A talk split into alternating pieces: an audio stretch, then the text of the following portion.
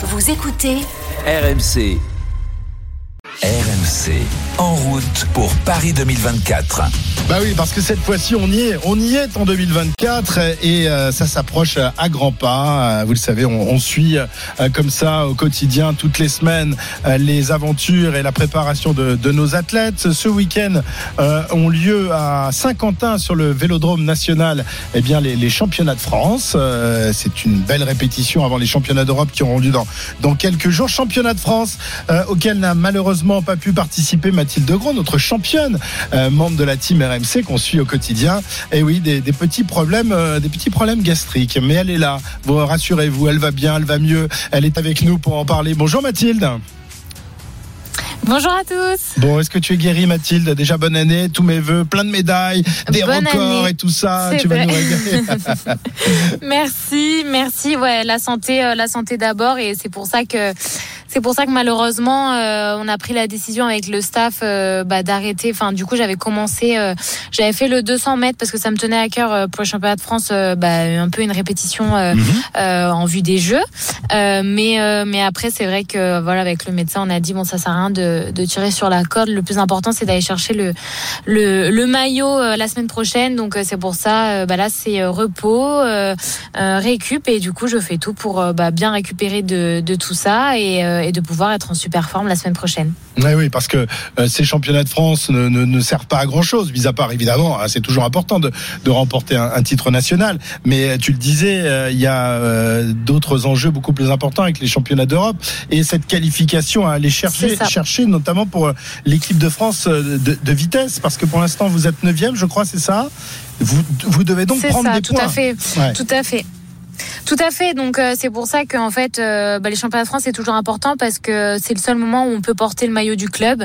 Donc euh, moi c'est vrai que ça me ça m'a toujours tenu à cœur et j'ai toujours participé à pratiquement tous les championnats de France euh, pour pouvoir porter les euh, les couleurs du club. Mais euh, mais c'est vrai qu'en termes même de, de points on n'a pas on n'a pas de points à aller chercher sur la parce qu'il n'y a pas de vitesse par équipe.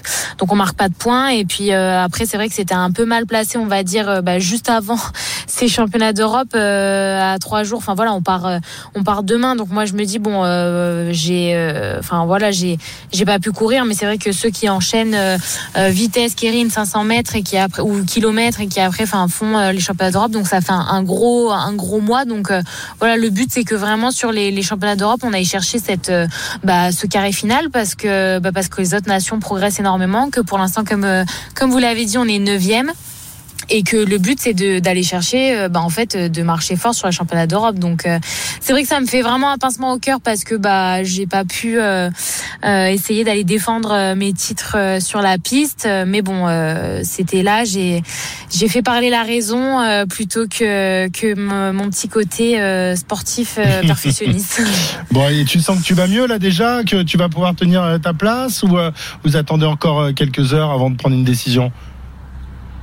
Non, non, c'est euh, je pars, je C'est pars sûr. pour les Europes. Tu vas, tu vas, euh, tu vas je- là-bas, ouais. je-. Oui, oui, c'est sûr, euh, c'est sûr, j'y vais. Euh, C'était juste parce que voilà, euh, pour éviter en fait de, parce que le jeudi donc c'était la vitesse individuelle, le Mhm. et le vendredi le Kérine, et euh, bah ça fait des journées euh, à rallonge au Bah Vélodrome. bien sûr. Euh, vous mangez pas euh, normalement, euh, vous hydratez euh, pas comme euh, comme pas comme d'habitude.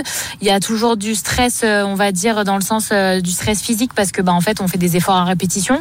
Donc euh, vu que mon estomac était un peu euh, fragilisé et que enfin voilà clairement il était inflammé, donc le but c'était pas de le surinflammer non plus. Donc là bah pendant deux jours c'était euh, bah c'est euh, riz voilà des choses simples pour que je puisse digérer, reprendre un peu des forces et mais voilà Là, on a vu avec le médecin. Demain, je reprends l'entraînement avant de partir pour pour prendre le train pour Appledorn. Et puis après, on part. Et, et le but, voilà, c'est de, de reprendre petit à petit les entraînements avec les kinés et le staff pour pouvoir être en forme dès mercredi euh, pour aller chercher, euh, j'espère, un beau carré final. Eh oui. Euh, alors, donc là, tu vas t'aligner sur, sur toutes les épreuves, c'est-à-dire vitesse par équipe, vitesse individuelle et Kérine sur ces championnats d'Europe? C'est ça. Il y a le 500 mètres, mais vu que c'est pas olympique, euh, je m'aligne pas dessus parce qu'en Mhm. plus c'est le samedi, donc euh, c'est la veille du Kérine et ça sert. à- Enfin, pour moi, c'est pas c'est pas une discipline euh, où je mets de, de l'importance pour moi pour mon projet en tout cas. D'accord. Et en revanche, les, les trois autres sont, sont, très importantes. Donc toi, ta qualif, euh, Oui. elle, est, elle, est, elle est quasiment dans la poche, en tout cas en individuel. Je crois qu'il te manquait pas. Enfin, je veux dire, c'est au ranking mondial. Je sais, hein. moi j'avoue, je me porte pas la, la poisse. Le but c'est que non mais c'est vrai, hein, ça, il Oui, mais t'es quoi, voilà une blessure, une maladie, n'importe quoi. non, mais t'es donc, deuxième euh, ou troisième mondial, non C'est ça, Mathilde? Ou quatrième oui, oui, oui, c'est ça. Donc, mais euh, euh, c'est ça. Mais euh, mais voilà, le but c'est de non, c'est déjà euh, faire la, la vitesse par équipe le mercredi, Ouais. euh, voir ce que ça donne, et puis après, une fois que la vitesse par équipe sera faite, et ben là, ce sera euh, à fond sur les individuels. D'accord. La vitesse par équipe, en revanche, c'est pas encore gagné, hein, parce que là, vous êtes neuvième, je crois, avec Ah tes non, copines. ouais. Donc, elle compte sur toi. Il faut une ça. Mathilde Gros euh, au sommet de sa forme pour pour entrer dans les 8 et donc être qualifiée pour les Jeux. Bah, c'est vrai, mais je pense qu'en fait, va falloir juste que tout le monde augmente son niveau parce que malheureusement, avec le niveau qu'il y a à l'heure actuelle, il suffit que l'une d'entre nous soit un petit peu moins bien et on a vu les temps au championnat du monde, on passe pas quoi.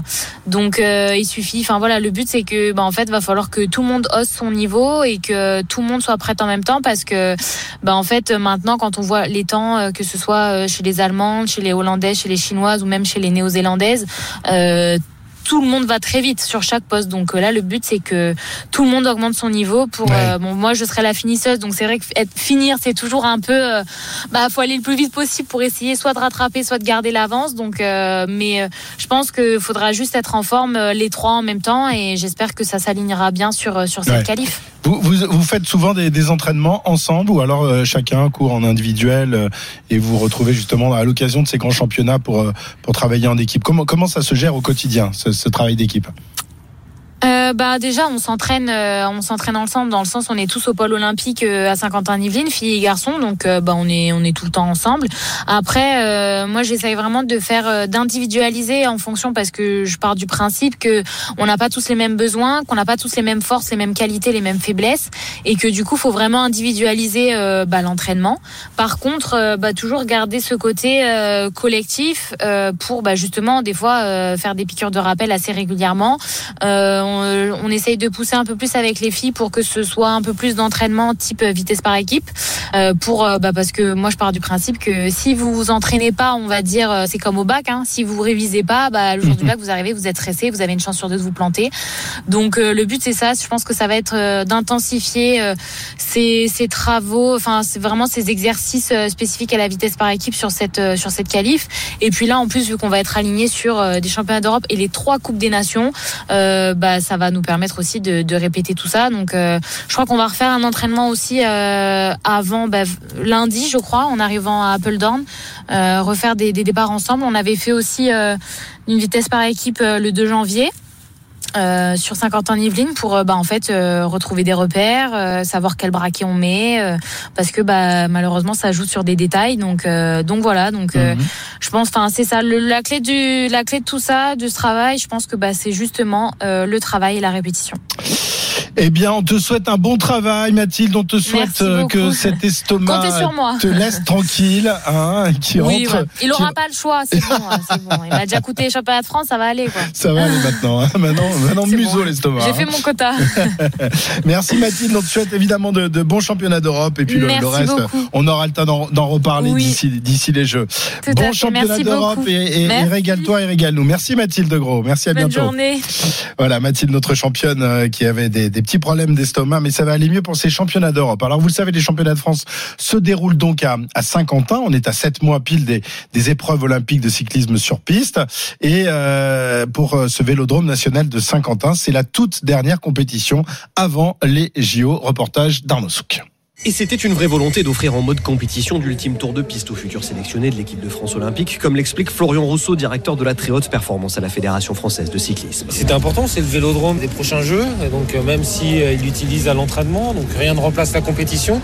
Donc dans notre stratégie notamment donc euh, de performance, tout le monde nous a suivis pour que ce championnat de France ait lieu avant les Jeux. Donc c'est la dernière compète en tout cas pour les athlètes qui seront au jeu de se confronter là, même sur un championnat de France, c'est intéressant. hein. Intéressant, oui, même si la piste de Saint-Quentin en Yvelines, construite en 2015, 2014, les pistards de l'équipe de France, Mathilde Gros en tête, la connaissent de toute manière déjà par cœur. On connaît tout, l'odeur, la sensation du bois, s'il fait froid et s'il y a une telle pression, comment le bois va rendre, est-ce qu'on va aller vite, est-ce que justement il faut mettre un peu plus petit parce que la pression est un peu plus basse. On sait exactement euh, où accélérer, quand freiner, la limite de vitesse qu'on peut avoir sur la piste pour euh, ne pas tomber, quand est-ce qu'on va se faire éjecter du virage, quand est-ce qu'il faut forcer, tout en fait tout. Et ça, c'est plus qu'une force, moi je pense. Une force est probablement l'un des aspects les moins évoqués du fameux home advantage qui confère souvent aux nations hautes des Jeux Olympiques un nombre de médailles supérieur à la valeur intrinsèque de leur contingent sportif.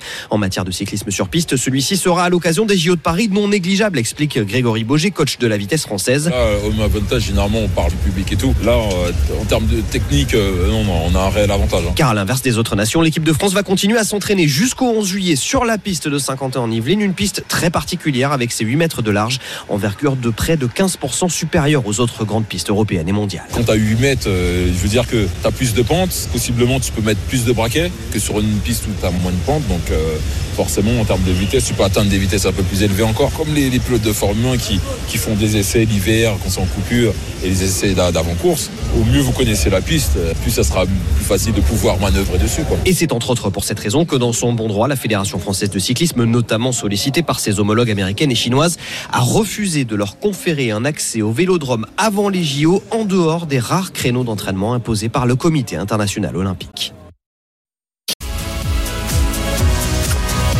Et une route, euh, une route euh, qui n'est pas toujours très droite pour aller à Paris, évidemment, puisque nos athlètes euh, eh bien, sont obligés d'aller chercher leur qualification, d'améliorer leur, ranking mondial eh bien, en allant disputer des, tournois un peu partout dans le monde. C'est le cas de nos badistes à nous. Les badistes, ce sont des, des, joueurs de badminton, les frères Popov, Thomas et Christo, qui rêvent d'une qualification olympique et qui font tout pour l'obtenir. Ils sont actuellement en Malaisie où se déroule, je crois, une épreuve de, Coupe du Monde. Ils vont nous le confirmer dans un instant. Ils sont avec nous. Bon, en Malaisie, ça va, il est un peu plus tard qu'ici. On doit être euh, dans la soirée. Euh, on va les saluer. Thomas et Christo Popov. Bonjour, messieurs. Bonjour, les garçons. Bonjour. Bonjour. Voilà. Alors vous êtes euh, tous les deux en Malaisie. Qu'est-ce que c'est quoi? C'est une épreuve de Coupe du Monde que vous allez disputer là dans 2-3 jours, c'est ça? Oui, c'est ça. En fait, on dispute une. on appelle ça une épreuve du circuit. D'accord, une épreuve du, circuit. Alors on va essayer de. Euh, vous n'êtes pas, euh, vous êtes pas l'un à côté de l'autre, donc je vais m'adresser à l'un et, à l'autre successivement. On, va commencer par euh, par l'aîné, par le, le, taulier, euh, parce que vous avez tous les deux, euh, vous êtes tous les deux frères, mais vous n'êtes pas jumeaux. Euh, Thomas, c'est l'aîné, tu as 25 ans, et Christo, c'est le petit jeune, 21 ans. vous allez donc tenter de vous qualifier tous les deux pour les Jeux en individuel, mais aussi par, par équipe. Hein. C'est un peu comme les frères Lebrun qui, qui cartonnent en, tennis de table. Vous rêvez d'avoir un parcours un peu à la, à la Lebrun en badminton? Thomas. Euh, oui, exactement. On, essaye d'être, euh, voilà, de, de jouer au mieux notre, notre qualification olympique. Et notre objectif, c'est de se qualifier tous les deux. Euh, voilà, comme les frères Lebrun, on a brillé sur les Jeux européens euh, voilà, l'été dernier. Donc euh, voilà, on suit un peu le même parcours et on se suit mutuellement. Et voilà, on essaye de, performer au mieux dans nos sports respectifs. Christo, dans, quelle discipline vous avez plus de chances de, participer? Est-ce que c'est en individuel ou c'est par équipe avec, avec ton frangin?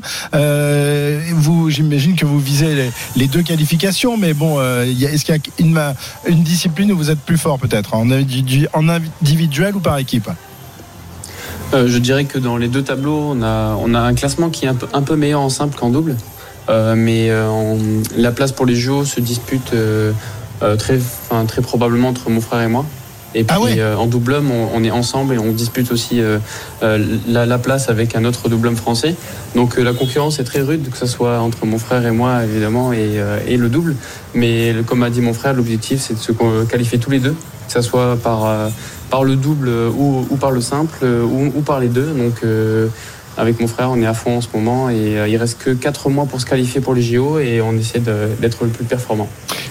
Thomas, vous êtes classé combien pour le moment et quels sont, enfin jusqu'à quand, jusqu'à quel numéro plus exactement on, qualifie les, les pour pour le pour les Jeux Olympiques, les badistes pardon.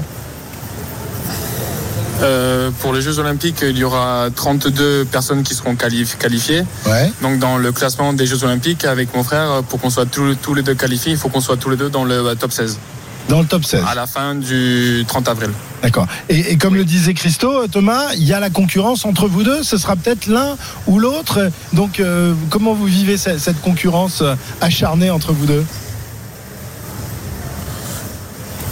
Bah, on la vit très bien, je veux dire, parce que dans tous les, dans cas, on essaie tous les deux de se qualifier.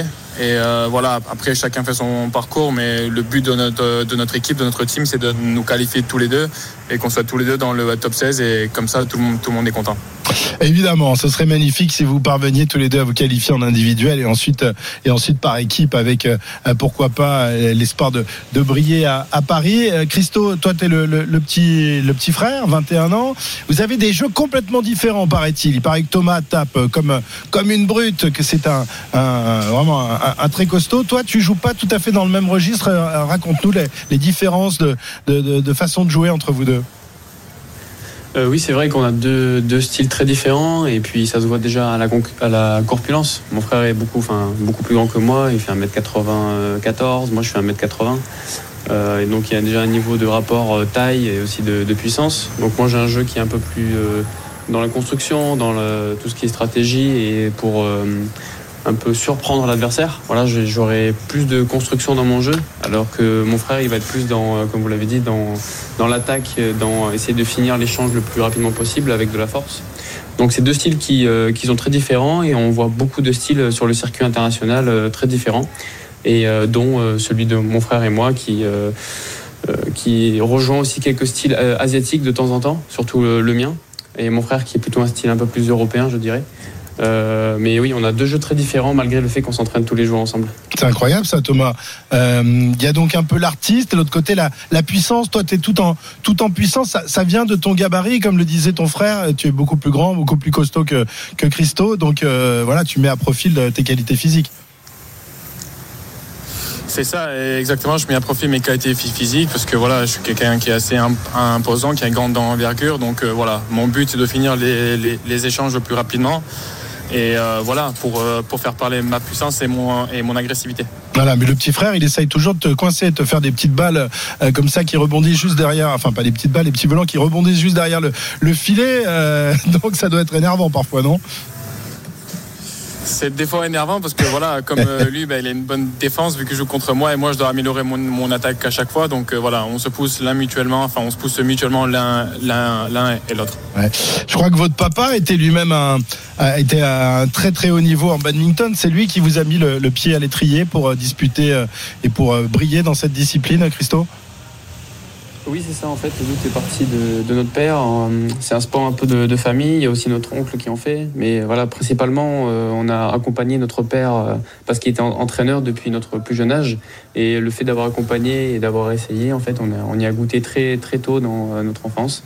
Et, puis on a commencé à s'entraîner. Ça a plutôt bien marché. Et puis on a pris goût aussi. à la compétition, aux victoires, et petit à petit, on s'est retrouvé dans une carrière semi-pro puis professionnelle. Donc euh, voilà, c'est un parcours euh, assez euh, atypique, familial, mais qui reste très, très sympa.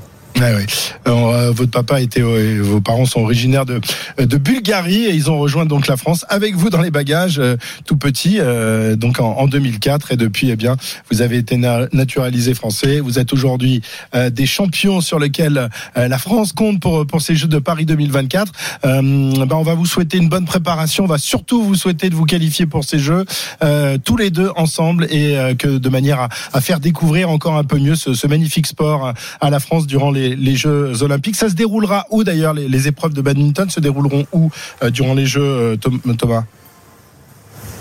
Euh, ça sera à la Laddas Arena qui est à la porte de, Cha- la porte de Chapelle à Paris. D'accord, oui, c'est la, la nouvelle salle qui est en train d'être construite et qui est en train d'être finie, qui a fini d'être construite d'ailleurs. Exactement.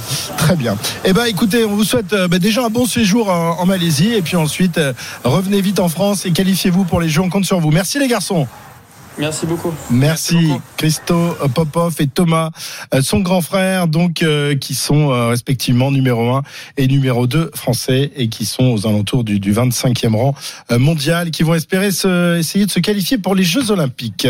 14h37, Pierre Thévenet, lui, est qualifié pour les Jeux Olympiques. voilà, il sera, il aura une belle accréditation. Bon, tu n'iras pas chercher de médaille, Bah non, ça va être mais tu nous les feras vivre.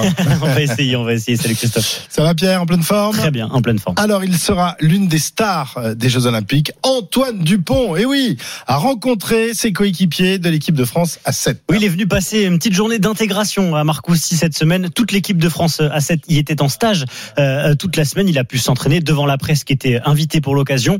On l'a vu aussi se faire un petit peu bisuter, faire des pompes au milieu de, ses coéquipiers. Le capitaine du 15 de France est beaucoup resté sur le bord du terrain. Il a discuté avec les spécialistes du 7 sans doute pour se familiariser avec un sport qui reste bien différent euh, du rugby à 15. Le but de cette journée, c'est aussi d'intégrer Antoine Dupont qui va devoir euh, faire ses preuves. Paulin Riva, le capitaine de l'équipe de France, compte bien en faire un joueur comme les autres dans cette équipe.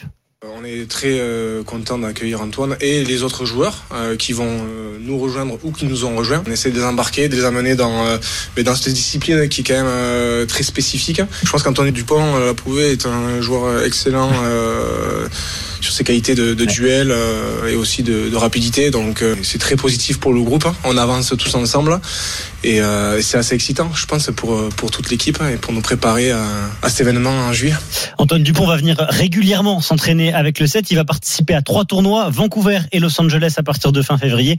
Puis à Madrid, le dernier tournoi de l'année avant les Jeux Olympiques. En attendant, il est retourné à Toulouse. Il joue ce soir avec le Stade Toulousain contre Lyon. Voilà, pas toujours facile de passer de l'un à l'autre. On va justement poser la question à Léna Hugues. Euh, Corson qui vient de nous rejoindre. Bonjour Léna, on est ravis de te retrouver. Ça fait longtemps qu'on t'avait pas vu et qui euh, tu vas euh, consulter tout à l'heure pour le match de, de- de rugby entre entre Pau et La Rochelle. Toi, justement, tu as connu les, les deux équipes de France, 15 et 7. Est-ce que on passe facilement de l'une à l'autre des disciplines? Alors tout le monde ne peut pas le faire. C'est Ouais. clair qu'à certains postes euh, comme pilier à 15, passer euh, à 7, c'est c'est pas une partie de plaisir. Ça arrive sur les tournois de fin d'année pour pour se faire plaisir, mais c'est pas facile parce que tout simplement le rugby à 7 demande une grosse capacité physique. Tu dois courir tout le temps. Vite, avoir des appuis, tu dois être dans l'enchaînement de tâches euh, et on te demande d'être ultra lucide pendant 14 minutes. Un match de rugby à 15, forcément on est 15 contre 15, ça, si on fait une erreur, on peut être, ça peut être ouais. rattrapé par Mm. euh, quelqu'un d'autre. À 7, c'est fatal. Une, euh, tu te loupes sur un plaquage, souvent il y a essai au bout.